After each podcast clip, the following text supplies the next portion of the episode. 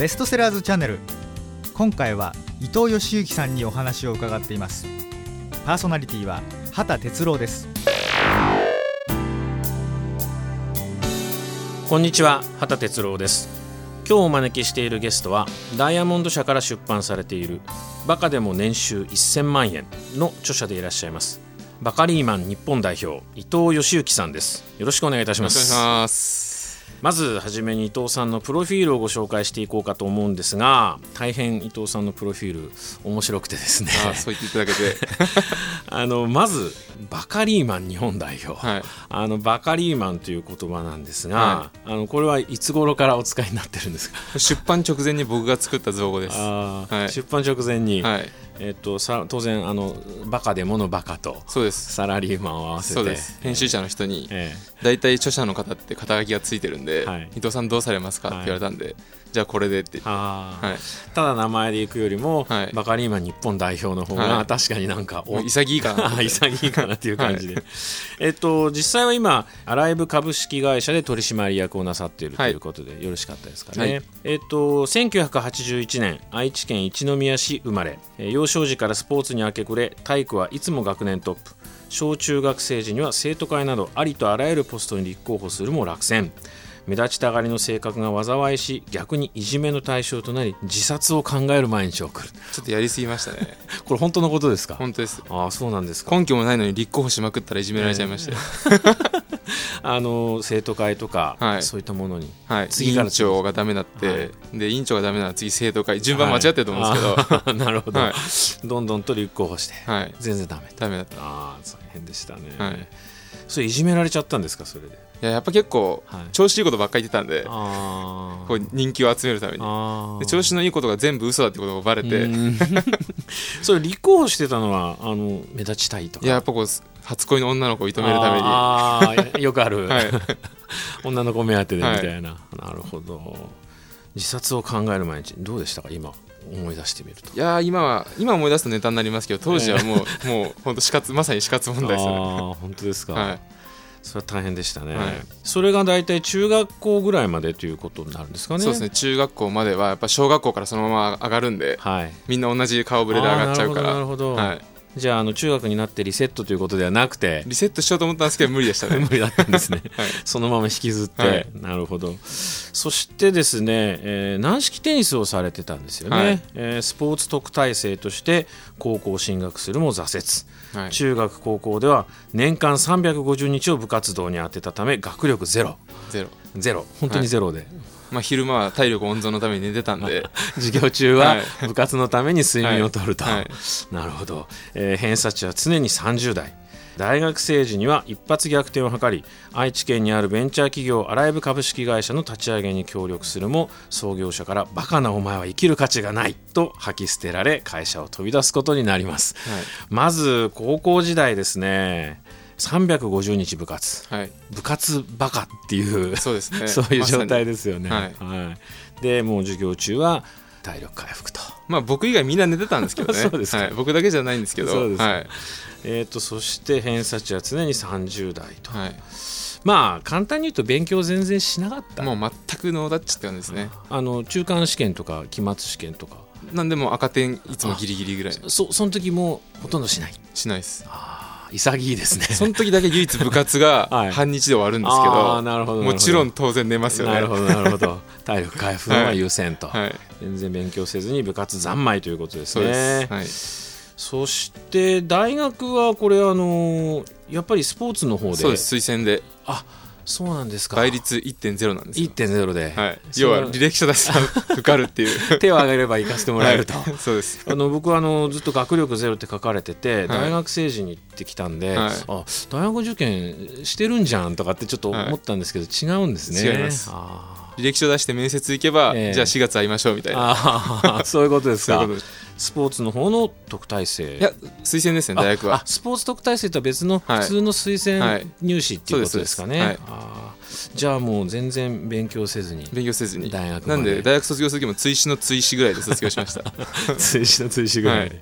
もう最後の最後まではい。行っちゃったというパターンですね、そうですか。そして大学時代はあのどんな学生さんだったんですか？で大学時代僕ずっと軟式テニスのプロを目指してたんですよ。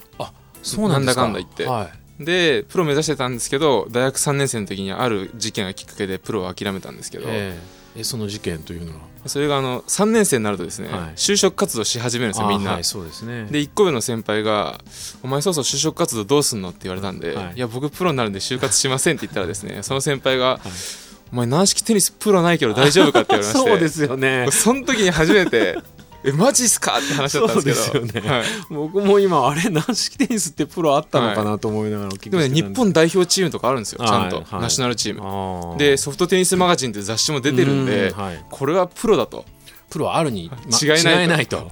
認識してたらですね、ええ実はなくて実業団ってないるうほどなるほど。ことでみんな普通にちゃんと就職して、はい。仕事終わった後に練習してるっていうことをその時初めて教えてもらって。な軟式テニスでは食えないということ。が分かり。そこで分かったわけですね、はい。その後どうされたんですか？でたまたはい。ま知り合いとか友達の中の一人はが会社を始めるって言ったんで,、で僕その後キャリアセンターに行ったら、はい。この成績だとちょっといいとこ行けないって言われたんで、はい。はい。じゃあもしかしたらもう一発逆転でこういうとこ行くしかねえのかなと思って。うんそれでそのアライブ株式会社っていうベンチャーに、うん。まあ、手伝いで入りましたね、はい。それがあのアライブ株式会社ということですね。はい。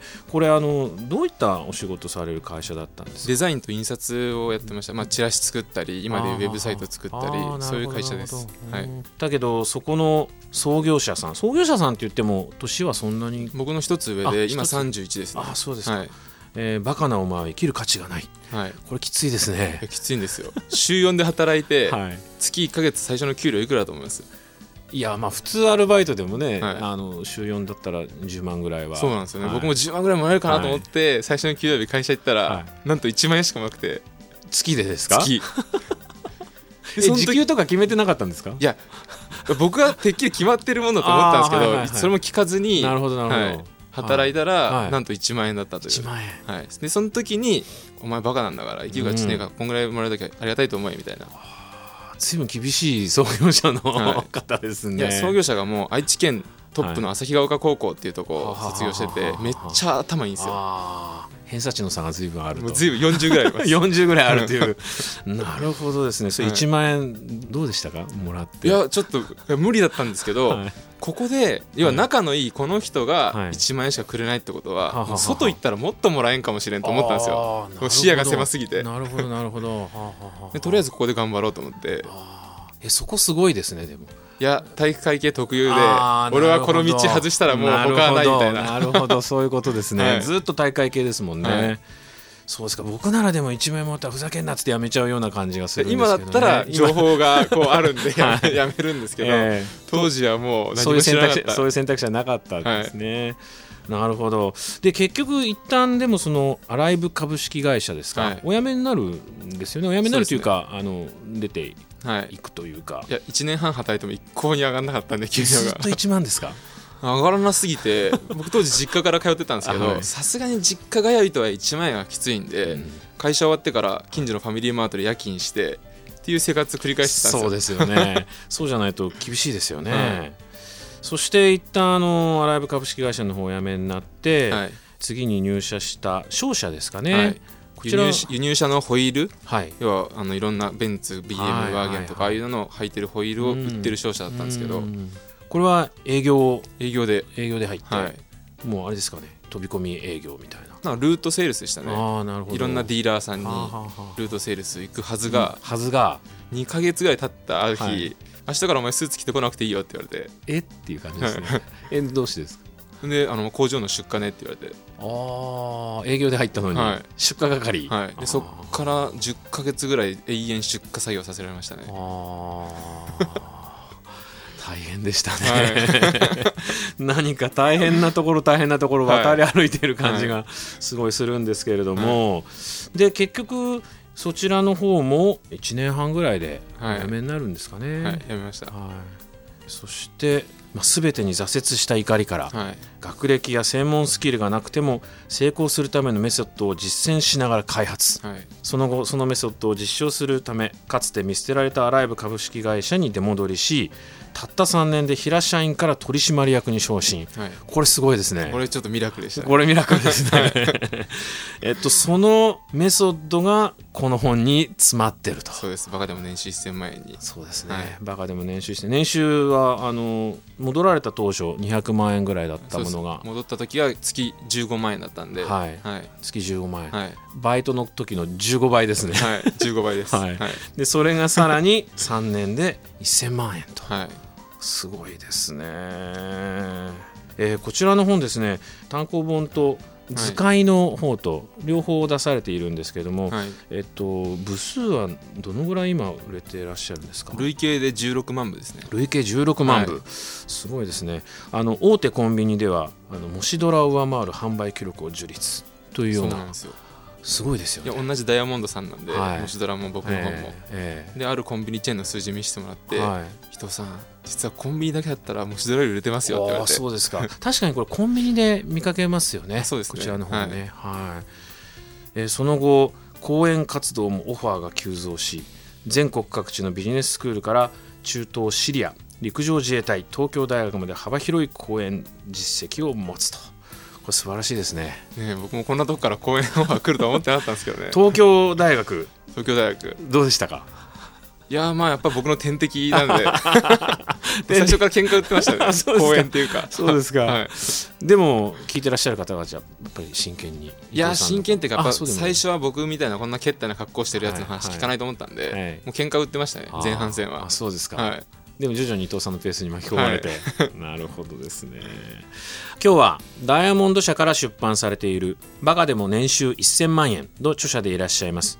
バカリーマン日本代表伊藤義行さんをお招きしてお話を伺っています。こちらの本の内容の方ですね、はい。えーどんな状態からでも1000万円稼げる六大奥義。はい。奥義ですね、はい99%の人々が見落としていた成功法則。その1成功の意図、はい。その2超速行動。はい。その3弱点レーダー。4人に貯金。はい。この辺まではいいんですけども、5番目夢は持つな。はい。これちょっと思い切ったことを書かれたかなという感じがするんですが、はい。えー六大奥義のその後夢や目標を捨て身軽になったが勝ちこれ伊藤さんちょっとお話を詳しく伺いたいなと思ってるんですけども。僕もあのこう仕事で結果出始めるようになってから、はい。本とかいろいろ読むようになったんですけどいろんな本読んでると夢とか目標を設定して、はい。そこが逆算していけみたいなことは書いてあったんですけど、はい。いろいろチャレンジしたんですけど、はい。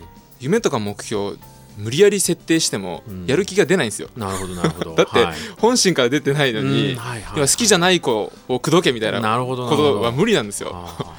そもそもそれはおかしいんじゃねえかなーとうん。思って、うん。でも世間とかを見ると夢がある方人は素晴らしくて、うん。ない人は素晴らしくないみたいな、そうですね。まあ言葉にはしないですけどそういうこと感じられたんで、はい。絶対おかしいだろうと、うんそんなことよりも今目の前できることに集中して、うん。まあ、他に今1から4読み上げていただきましたけど、はい。他の奥義使っていった方がよっぽど人生変わるんじゃないかなと思ってですね。うん。で本当にポンと自分の中で夢とか目標をひらめくまでは捨てると、ああなるほどなるほど、はい。無理やり作るんじゃなくて無理やり作るのはおかしいと思うんですよ。はい、でも夢を持ちなさいとかはい。日付を書きなさい、はい。多いですよねそういう話が、はい。えー。確かにあの無理やり夢を持ってもなかなかなんていうか不自然というか、うん。頑張れないというか。頑張れないですね。ね。はい。あとあの本の中に書いてあったんですけども、はい。小さな自分がね、はい。えー夢を持っても、はい。そのこじんまりとしたはい。小さな目標で終わってしまう。そうですね。その辺はどうですか？いや僕が二十歳の時に夢とか目標を作れって言われたらですね、はい。まあ、当時本当に勉強もしてなくて僕は社会不適合者だと思ったんで、はい、年収3400万ぐらいもらえたらもう俺人生最高かもしれんと思ったんですよ。なるほど。当時は。はだって月30万ぐらい給料もらうわけじゃないですか、はい。はい月30万もらったら今1万だから最高だとか思ったんい、ですけど。ね。はい。そのためにうん。本当に生きちゃったら、うん、そこで頭打ちだったと思うんですよ。そうですね。はい。じゃなくて目の前でできることをいかにうん。最大化できるかっていうか、はい。他の人ができないぐらいまでやるかってことを考えてったら、はい。おのずとその300万400万みたいなのを超えてって超えたところではい。また新しい目標とかがひらめくんだったらその時に見つけた方がよっぽど広がるんじゃないかなと思って。そうですね。だってもう年収1000万ですもんね、はい。300万400万の話じゃないわけですからね。そうですね。そうですね。伊藤さんのお話を伺っているとあの随所にですねその、はい。人のやらないことをはい。人の考えない考え方をはい。っていうような発想が出てくるんですけど、うん。それっていうのは何かこう自然に湧いてきた考え方なんですか、そもそもは、はい。その月1万円しかもらえなかった時に、はいこれは何か買えないかなと思ってですね、うん。本屋さん行ったんですよ。はい。で本屋さん行っていろんなこう自己啓発書を見てたらですね、はい。どんな人書いてんのかなと思ってうん。見たら、うん。慶応大学とか書いてもう頭いいのこの人と、はい。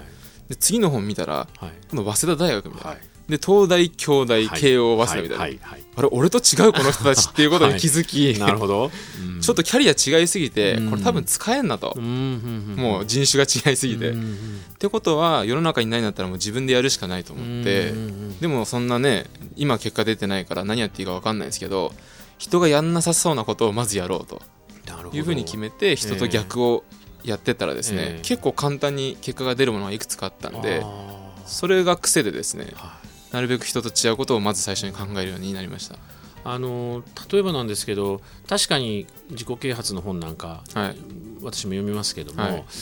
なんかちょっと違うんじゃないかなとか思いながら、はい。てかこれは自分に合わないのかなとかねそういう思いを持ちながら読むこともあるんですけれども、伊藤さんの場合はじゃあっていうことでもう一応自分でやったるぞと。はい。あの逆逆逆言ってやるぞと。そうです。要は当時全然給料くれなかったはい。社長のような頭のいい人たちはい。用の本しかないと思ったんで、なるほどなるほどなるほど自分は違う方法で。そうですね。ちょっと自分真似しても違う結果出そうだなと思ったんで。なるほどね、はい、それ面白いですねそこがあの今の伊藤さんの元になってるっていうかそうですね。そういうことですよね、はい。発想をそこで転換されて、はい。どんどんとこう成功の扉が開いていったというか。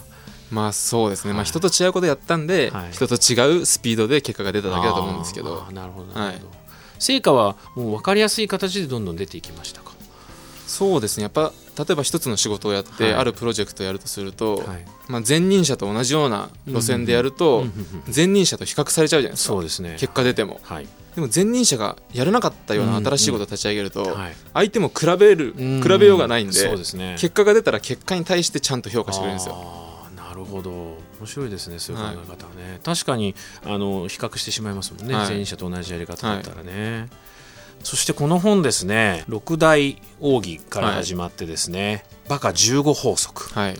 えーさらにバカ16スキル。はい。全部バカがついてるんですけども、えっとバカ15法則の中でですね、はい。これがですね法則9、はい。えー見た目のハったりはやがて本物の力に変わっていく。はい。えーリスナーの皆さんにお見せできないのが非常に残念なんですが、はい。伊藤さんの今日のはい服装と言いましょうか、はい。衣装と申しましょうか、あのかなり派手な、そうですね。はい、普段着というか普段着です。か、はい。はああの黄色のコーデュロイのジャケット、はい。ゴゴールドですかね蝶ネクタイ。はい。グリーンのシャツに。はい。そしてパンツが短い。短い。そして何色ですかそれは？テカテカの。テカテカの焦げ茶ですかね。焦げ茶というよりなんかあのもうゴールドに近いんじゃないかと、はい。えー金なのか銀なのかっていう、はい。すごいですね。これあの見た目のハったりっていうのははい。こういうことそうですね。でよろしいんでしょうか、はい。最初はもうちょっと、はい。こうもうちょっとはい、人並みのハったりだったんですけど、はい。最近ちょっとはい度が過ぎるかなと自分でも思うんですけど、そんなことないと思うんですけど、はい。僕なんか今日も全然地味ですねまあ僕と比べるとちょっと そうですね。はい、おとなしめなはい、感じがします、ね私結構今日頑張ってきたんですけども、えっともう普段からそんな感じで。もう毎日ですね。毎日。はい。すぐ覚えられちゃいますね。もう一発ですね。そうですよね。これでも一応普通に本業はデザインやってるんで、えまあ硬い上場企業とかでも、はいもうこの格好でいきます、はい、ー受付で追い返されちゃったりとかそれはそれはないです。それはないですか、はい。ちょっと困った感じは そうです受けます、はい、大丈夫かなこの人みたいな感じになっちゃったりしますよね。なっちゃったりします。でも逆に言うと、はい。それはもう本当に覚えてもらうっていうことは、はい。やっぱり最大の武器というか、最大の武器で僕仕事して一番びっくりしたのが、はい。丸の内とかはい。日本橋とかにいる人たちって、はい大体服の配色が決まってるんですよ、うはい、す黒ジャケット白シャツ、はい。紺ネクタイみたいな、はい、そうですね。で結構10人とか12人ぐらいのうん。ミーティング会議とかが集まると、ほぼみんな同じ服装なんですよ。うでん初対面で行く、と、はいはい。6人名刺もらっても、はい。もう分かんないんですよ、そうかもしれないです。僕ね相手に対しての気遣いがないなと思って。ああなるほど。だって分かんないですよ、はいはい。石井さん伊藤さん加藤さんとかなんだ、はい。もう全然分かんないですよ。もう服が一緒だったら、なるほどで僕なんてもう100%、はい。わかります。名前覚えなくても派手なやつで覚えられるんで、はい、私もう一生忘れないと思います,、はい駅で見かけたら声かけると思います、はい。そのために目立つ服装を、そうですね、はい、されてるということですね。そうですね。伊藤さんとじゃあミーティングされた方はもう伊藤さんのことだけはもう皆さん覚えてる忘れないと思います。そうです絶対に、よねははいそれもあのやっぱり仕事していく上で名前を覚えてもらうためにはみたいな発想があったんですか？あとはもともとははい。ルートセールスしてる時に、はい。こう相手を説得するのがすごい苦手だったんで、はい。変な格好しておくとですね、はい。相手に突っ込まれるんですよ。今日なんでそんな格好してんの？ってうん言われると会話が流れるんでなるほどなるほどこれ自分で説得するよりも、はい。突っ込みどこ作って歩いてた方が楽だなってことに気づいたんですよね。なるほどそれ面白いですね、はい。あの普通に行くと相手にもしてもらえないような方がはい。あのまあ変な格好っていうか、はい。目立つ格好で行くと、はい。もうなんだお前それで突っ込んでくれたら締めたものでなるほどなるほど。会話が流れるんですよ。伊藤さん天才的ですねその辺は。本当にプレゼンできなくて、もはうホイールとか興味なかったんですよ当時。売ってる商材が、はい。そうなんですか。車も興味ないし、はいなんでもう自分突っ込んでもらったから楽だなってことに気づきました。ああなるほど、、はい。やでもそれは本当に天才的だと思いますね。本当ですか？考えつかないですよね。だって誰もやってないですねまさに。そうですね、誰もやってないと思いますね。はい。はい、それは素晴らしいですね。他にもですね、あの面白いスキル法則たくさん出てるんですね。例えばですね、これあの分かりやすいんですけど、はい。根拠のない自信を持ちなさいとかね。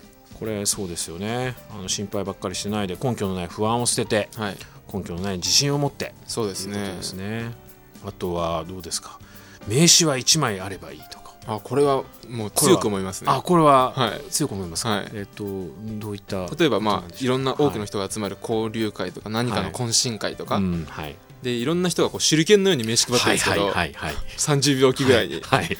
配っちゃいます。わかんないですよね。はい。あのもらっても。ああはいはい。でなんか手裏剣のように名刺配ることが目的だったらいいんですけど、はい。僕みたいに何の会社の肩書きもなくて、はい。会社のネームバリューもない人間はい。が手裏剣のように配っても、はい。覚えてもらえないんで、うん。だったらもう一人ロックオンしてはい。15分ないし30分捕まえた方がはい。よっぽど有益だと思ったんですよ。えそれは一人に一人だけともう一人だけと、お話しするっていうようなイメージ。はい、で名刺1枚しかないと、はい。